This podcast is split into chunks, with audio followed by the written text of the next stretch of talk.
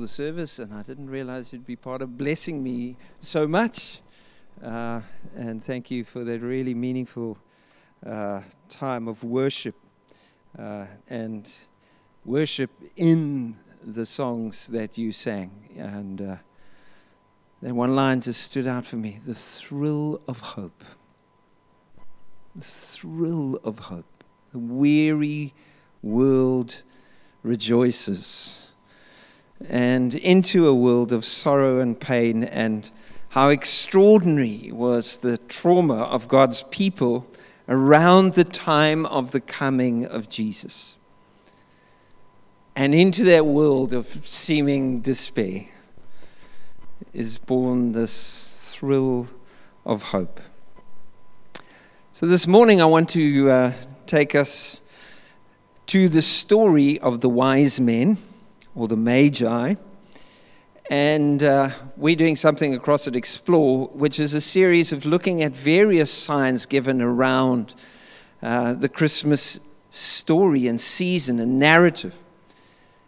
And we see that as we follow the signs, ultimately we're finding God, following the signs and finding God. So it's wonderful to be able to join you at Classic anticipating this season in which people are open as n- at no other time in the year to hearing about Jesus. I mean, I find it extraordinary. Even, even the, the, the song written by people who don't know Jesus and yet they wrestling with and open to and allowing something of this good news. You know, the angels said to the shepherds, This is going to be good news of great joy for all people. And then he pointed them to another sign you're going to find a baby in cloths. A thrill of hope, and there's a baby in cloths. But people are open and it's such a joy, such a privilege for us to explore and test and see just how much we can carry good news of great joy to all people as we go about our time. We've got guests and family members traveling, and certainly not everyone around our Christmas table will know and love the Lord. Yet they're willing to gather around that table. How can we bring good news great joy to all people. It's such a privilege. But Christmas is not just a time for others. I believe in God's purpose, it's a time for us. And, and certainly the way our country uh, is operating, it's more than a time to just take a break and explore. Uh, last week, I think we had 12 families already on holiday. People are gapping it but it's more than a break. I think God invites us in seasons like this into a reset. You know, our culture pressures us to work, work, work, work, work, work, work, work, work, work, work, holiday, work, work, work, work, work, work, work, work, holiday, and you're somehow supposed to cope. Whereas when we begin to reset with God, we find that God starts with rest and then work, and rest and then work. And then by the time you get to Sabbath, it's rest, rest, rest, and then work. And now we get to some of these great festivals, and it's an opportunity for a reset. So as we come to this, we want to look at signs. Now, signs don't always guarantee the outcome that people will see them, people will follow them, people will respond to them. I'm a cyclist, and uh, and uh, we're rather notorious around Cape Town for um, not noticing traffic lights. And so I don't know if this makes any sense to you. Um, but um, this poor man couldn't get into his bank account because he needed to pass a CAPTCHA test um, because he couldn't see the signs.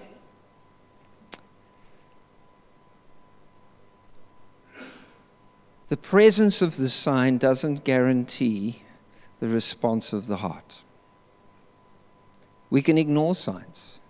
We can pretend they aren't there. We can, we can let the meaning or the significance pass us by. Today, we don't want to do that. So come with me to Matthew chapter 2. Matthew chapter 2, and we begin at verse 1. Um, Jesus, born in Bethlehem in Judea during the time of King Herod, and after his birth, Magi came from the east uh, from the east came to Jerusalem and asked, Where is the one who has been born king of the Jews? We saw its star when it rose and have come to worship him. So they were in the east, they realized that there's a sign in the heavens pointing to the arrival of the king of the Jews, and they assume, without then following the star carefully, that they need to go to Jerusalem because where else would a king of the Jews be born? When King Herod heard this, he was disturbed, and all Jerusalem with him. When he had called together all the people's chief priests and teachers of the law, he asked them where the Christ or where the Messiah, the anointed king, was to be born. In Bethlehem in Judea, they replied. For this is what the prophet has written. But you, Bethlehem, in the land of Judah, are by no means the least among the rulers of Judah, for out of you will come a ruler who would shepherd my people Israel. Then Herod called the Magi secretly and found out from them the exact time the star had appeared.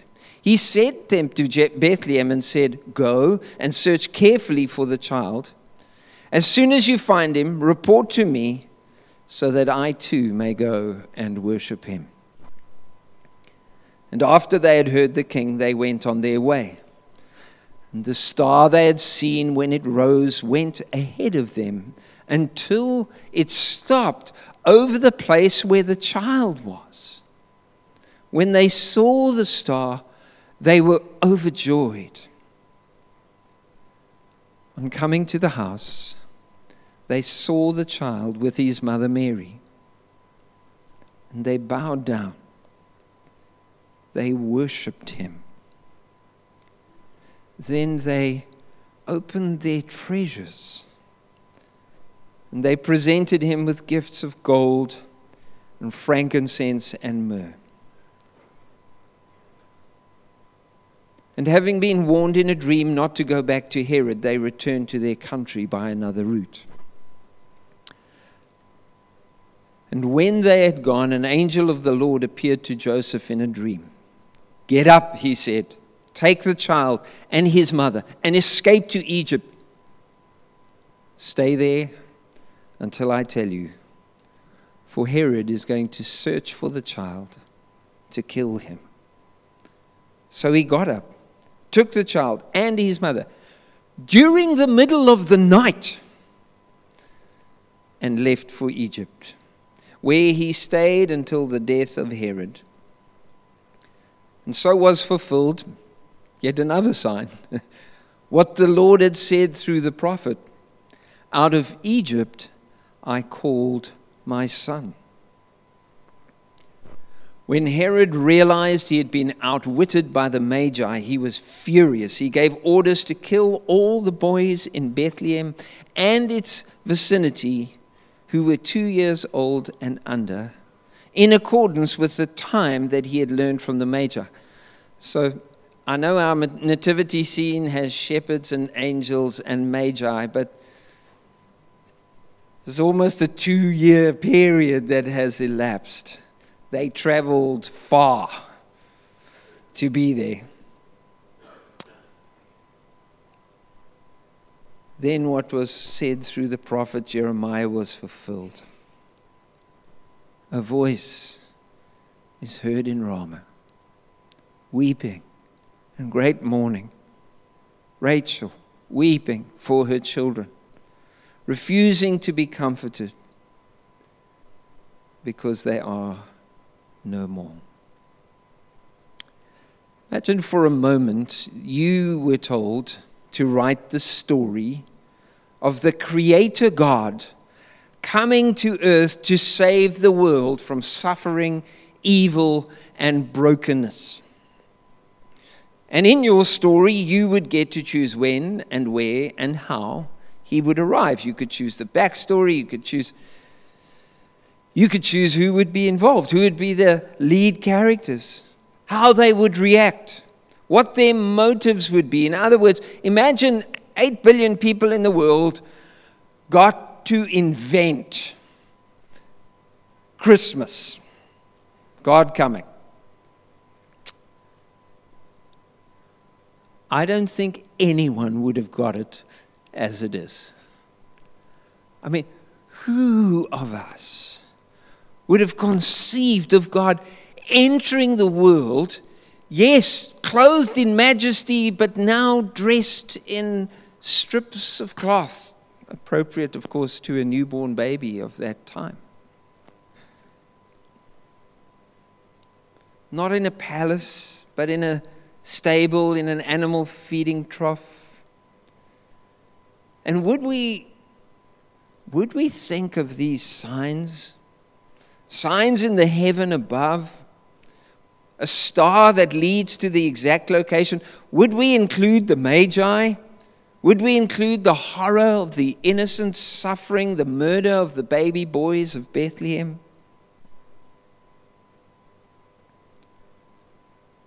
Could we imagine that God awakens faith and tests faith through the mystery of signs.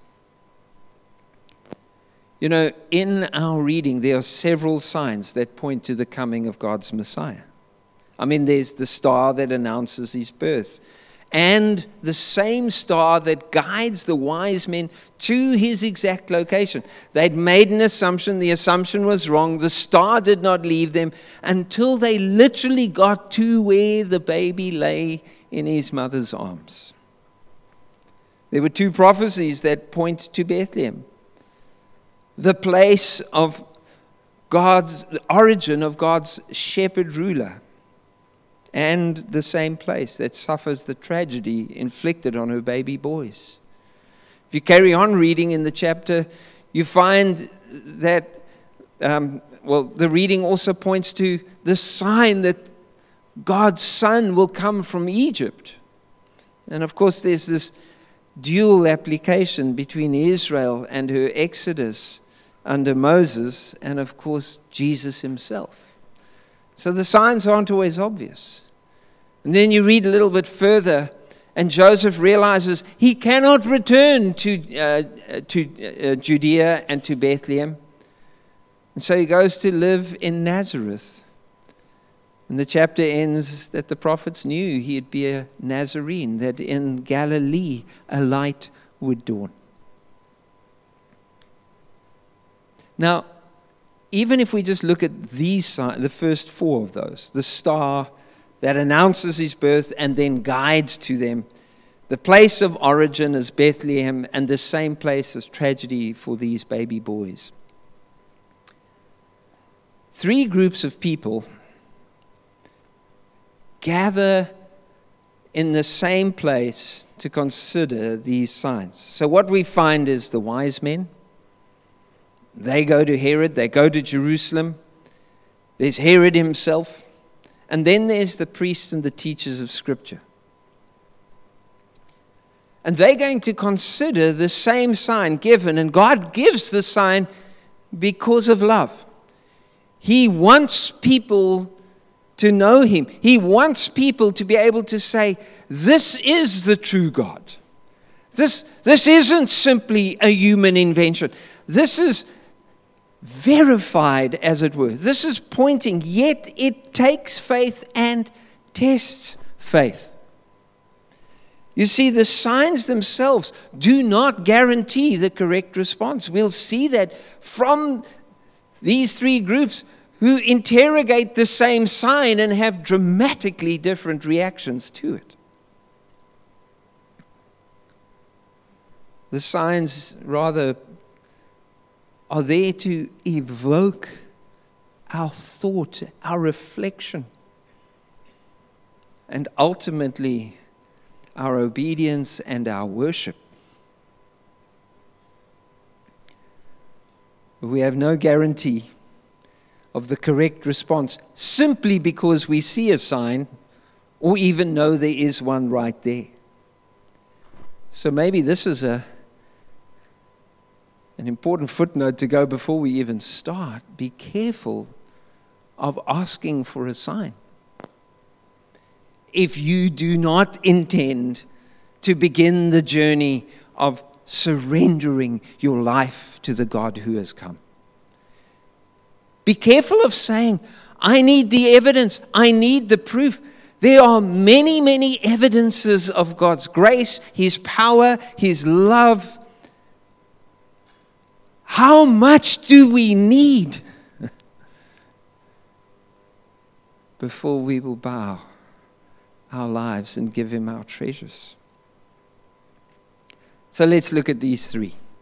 The first we find are the wise men. They were astrologers who believed that the stars contained and predicted your destiny. They were almost certainly Gentiles.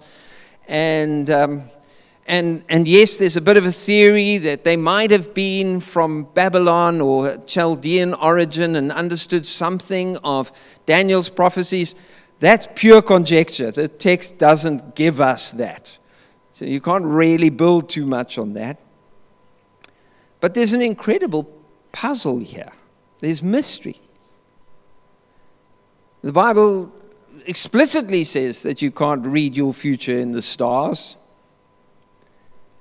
And yet, God communicates with these kings or magi in a way that they understood. It's fascinating, even in our day, as we look at missiologists and as they study about how to reach different cultures who've got no background of faith or, or, or, biblical story, how again and again, inside that culture, there is something that God has placed that gives them a resonance to the person and story of Jesus Christ when it is finally shared. And so God communicates with these men in a way that they understood. But more mystery. Can we even work out which star it was? Certainly not in any way that we could prove, partly because the dating of Jesus' birth is rather uncertain. A much more recent theory is so, you know, it used to be on naught BC, the year of our Lord. Then we learned from the scholars, no, we think it's 4 BC. And so everyone sort of like thought it was 4 BC. The latest theory actually is now that we're talking about 6 BC. Now, which star is where? I don't know. How many wise men were there? We actually don't know. We guess three because of the number of gifts. And sometimes they've even been given names and upgraded uh, in status to kings. Maybe we should focus more on what we do know. They were clearly alert to the workings of God, and they were willing to explore. They were willing to go on a long journey, travel far, and they were willing to keep looking, and they did not settle for academic answers. You know, when they got to Jerusalem and they said, and they heard well, it's Bethlehem, they didn't go, oh, great. Obviously, Bethlehem. How did we miss that? now we know the answer. Their sense of joy, and literally the text says they were overjoyed when once again, after their mistaken assumption that you simply, you know, it's, it's there, it's over Israel, let's go to Jerusalem, and once they begin the journey again, it's as if the star literally takes them, and it's not terribly far from Jerusalem to Bethlehem. Most of the lambs that would have been slaughtered in Jerusalem for the temple were raised in the fields of Bethlehem. And the star was so specific as to lead them to the very house. They keep seeking until they find him and can give him the treasures of their lives. Then they open their treasures. it's interesting that their journey was a combination of faith in the signs and big questions to know more. You know, the signs God gives us doesn't, will, will never answer all your questions completely. Rather, they are pointers. Go here, seek here. But you know, if you follow the signs and find God, you still won't have all the answers. You still cannot solve all the world's problems. You still cannot explain why there's so much pain and evil and suffering. They were on the journey and they were following the signs and they were finding God and they still were walking with their questions and God honored them for it. And the reality is, in our day, God gives us signs every day. You know, the Apostle Paul in Romans chapter 1 says that even the world around you, literally creation itself, is evidence, sign of, of a creator God and his incredible power and wisdom and intelligence. And if you've got a God who's so powerful and profoundly smart and wise, would you not want to know him? And so the question to us today is will we journey until we find him? Will we follow the signs?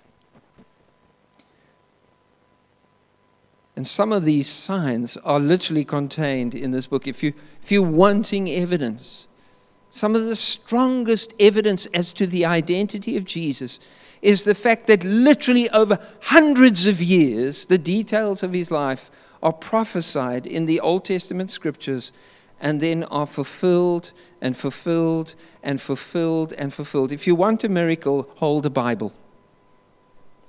It contains so many signs if you're willing to look.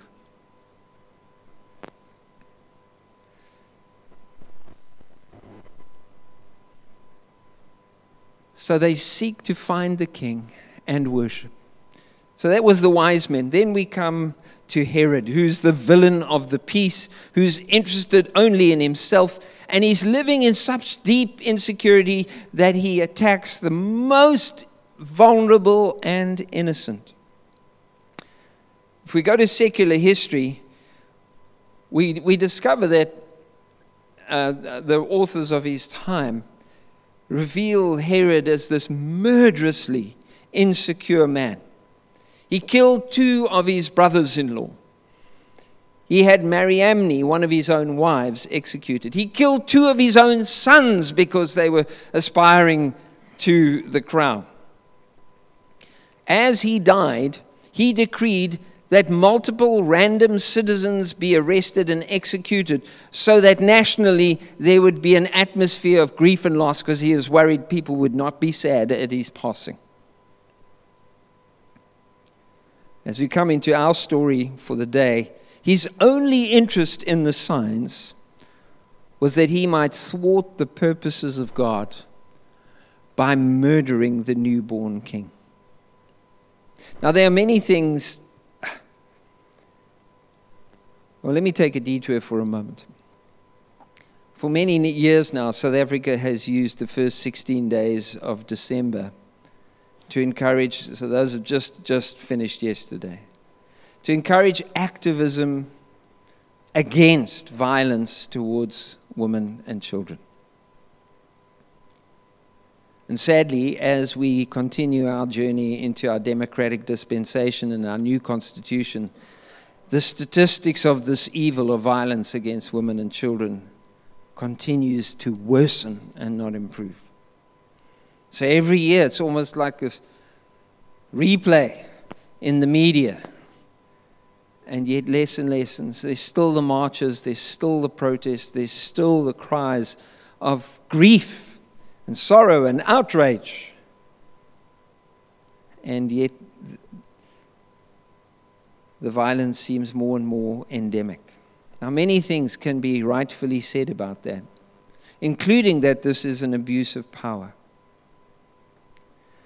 But I don't think that that abuse of the innocent and the vulnerable and the powerless is going to change until we understand something from Scripture itself. That whenever you roll over the rock of abuse or the rock of violence, the scorpion underneath is not power but fear. The thing that drove Herod was not his power although that was profound. He was reinforced by the might of Rome. The thing that drove Herod to such darkness was his fear. You see, it's fear that feeds the abuse of power because fear is a powerful form of negative faith. Fear is not agnostic in the sense that it believes nothing. Fear is terrified of events it cannot control. And so fear takes every action to try and anticipate things that I can't control. And I must define the power to control every variable in my life, even if the innocent suffer. I mean, all the babies, bar the one that he wanted, are massacred in Bethlehem. And a voice is heard crying in Ramah. Not because of one man's power, but because of one man's fear. You know, when people are abusing others, we think the solution is to take away their power. What we need to understand is we need to lead them to the faith that takes away their fear.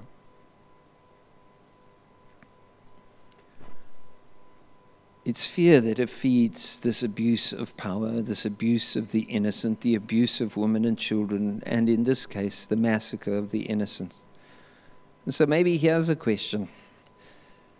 In this extraordinary Christmas narrative that we often have romanticized, yeah, is unimaginable pain. How would things change if we resisted the power of fear? What would it look like for me to begin to live in meaningful faith? Fear is literally believing the wrong things about what makes this world tick. And folks, this is not just 2,000 years ago. You open your phone, you're being bombarded by what? Conspiracy theories that want to awaken the worst instincts in us. The Apostle Paul wrote, Perfect love, sorry, Apostle John, drives out fear. And so love incarnate, love in a body enters the world. And the enemy himself is terrified.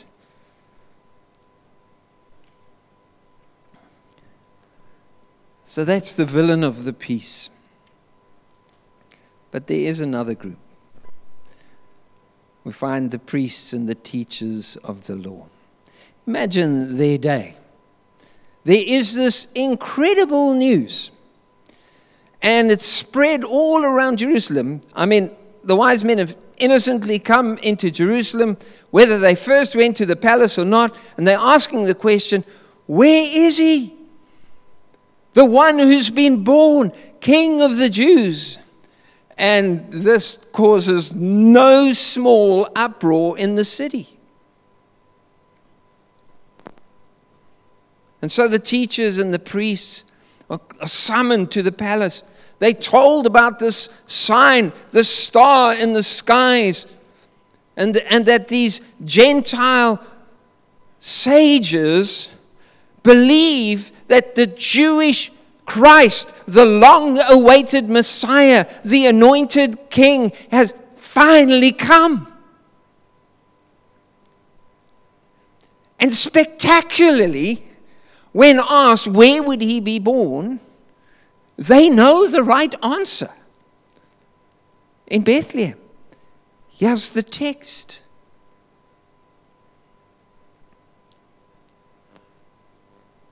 They know the right answer, but they don't go. They don't go. They don't see. They don't get to Bethlehem. They don't hear the story of Mary and Joseph. They don't hear what the angels and the other people around would have spoken of. I mean, the shepherds would tell them if they did a little bit of investigating, if they, if they bothered to assemble evidence.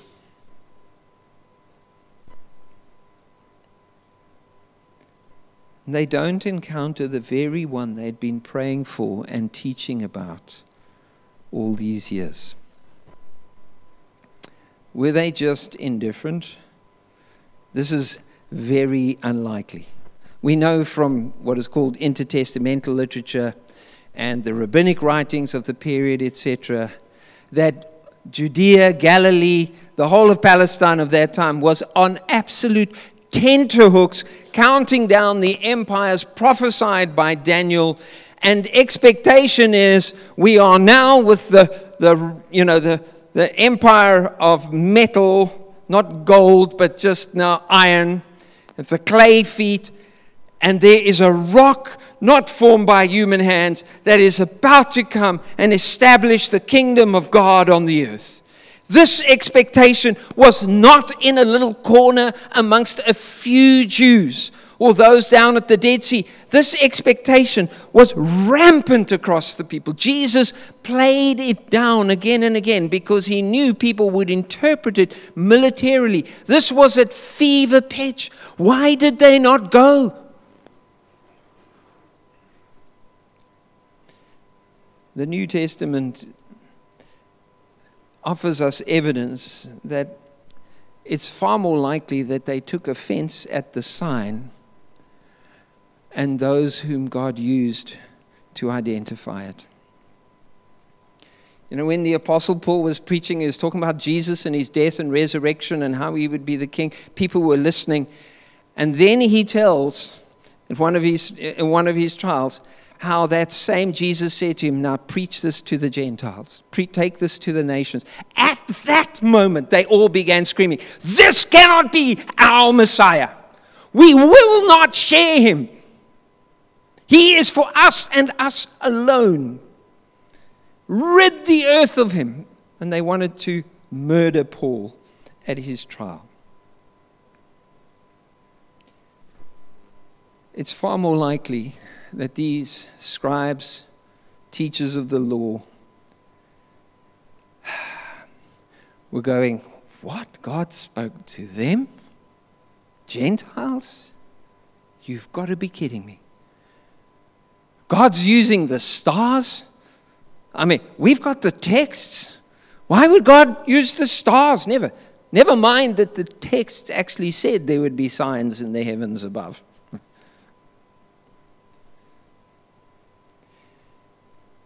You know, each of these categories presents us with a question. And I think one of the questions from this group is how many actions of God, how many renewals and revivals will I miss because I'm offended by the signs God used or the people that God was blessing through the moment.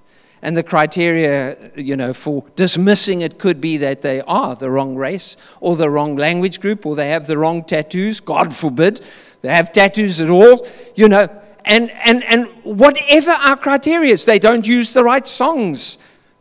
They don't use the right Bible translation. This cannot be God.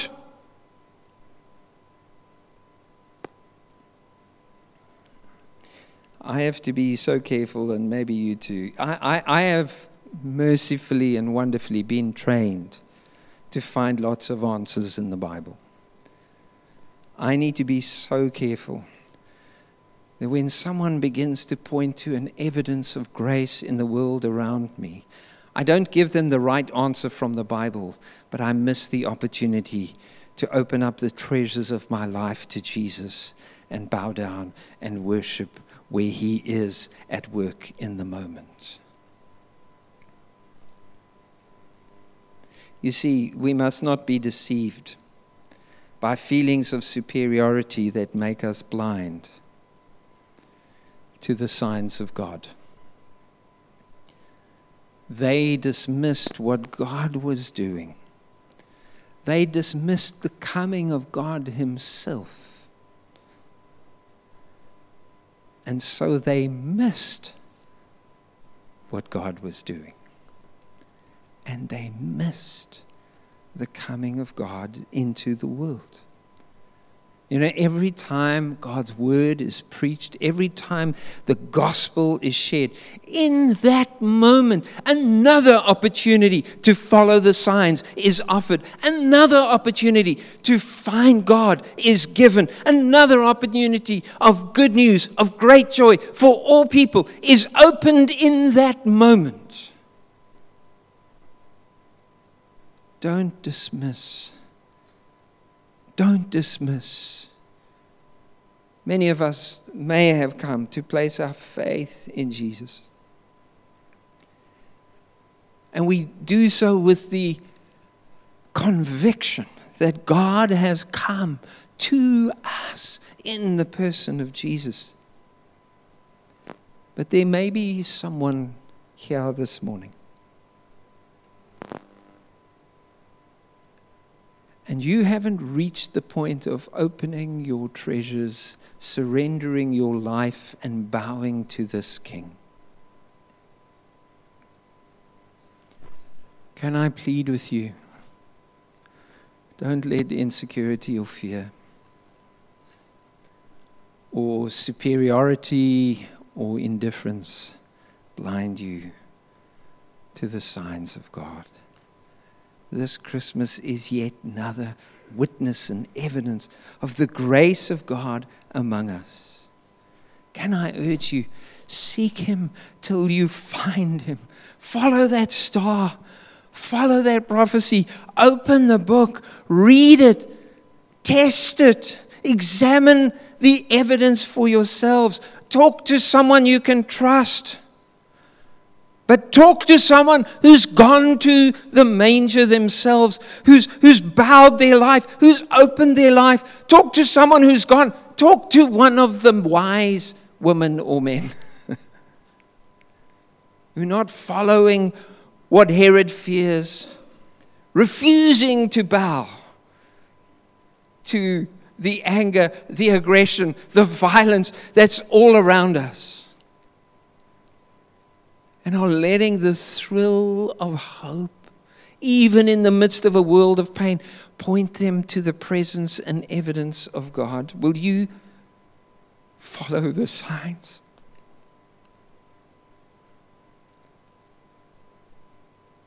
Will you look at what God has done in Jesus? Will you examine the evidence? I want to invite you to place your faith and your trust in this King, this remarkable King, a baby who's born to be crucified but will rise indestructibly from the dead. The one who was part of all creation becomes the one who will bring recreation to the world. And in him we've placed our hope.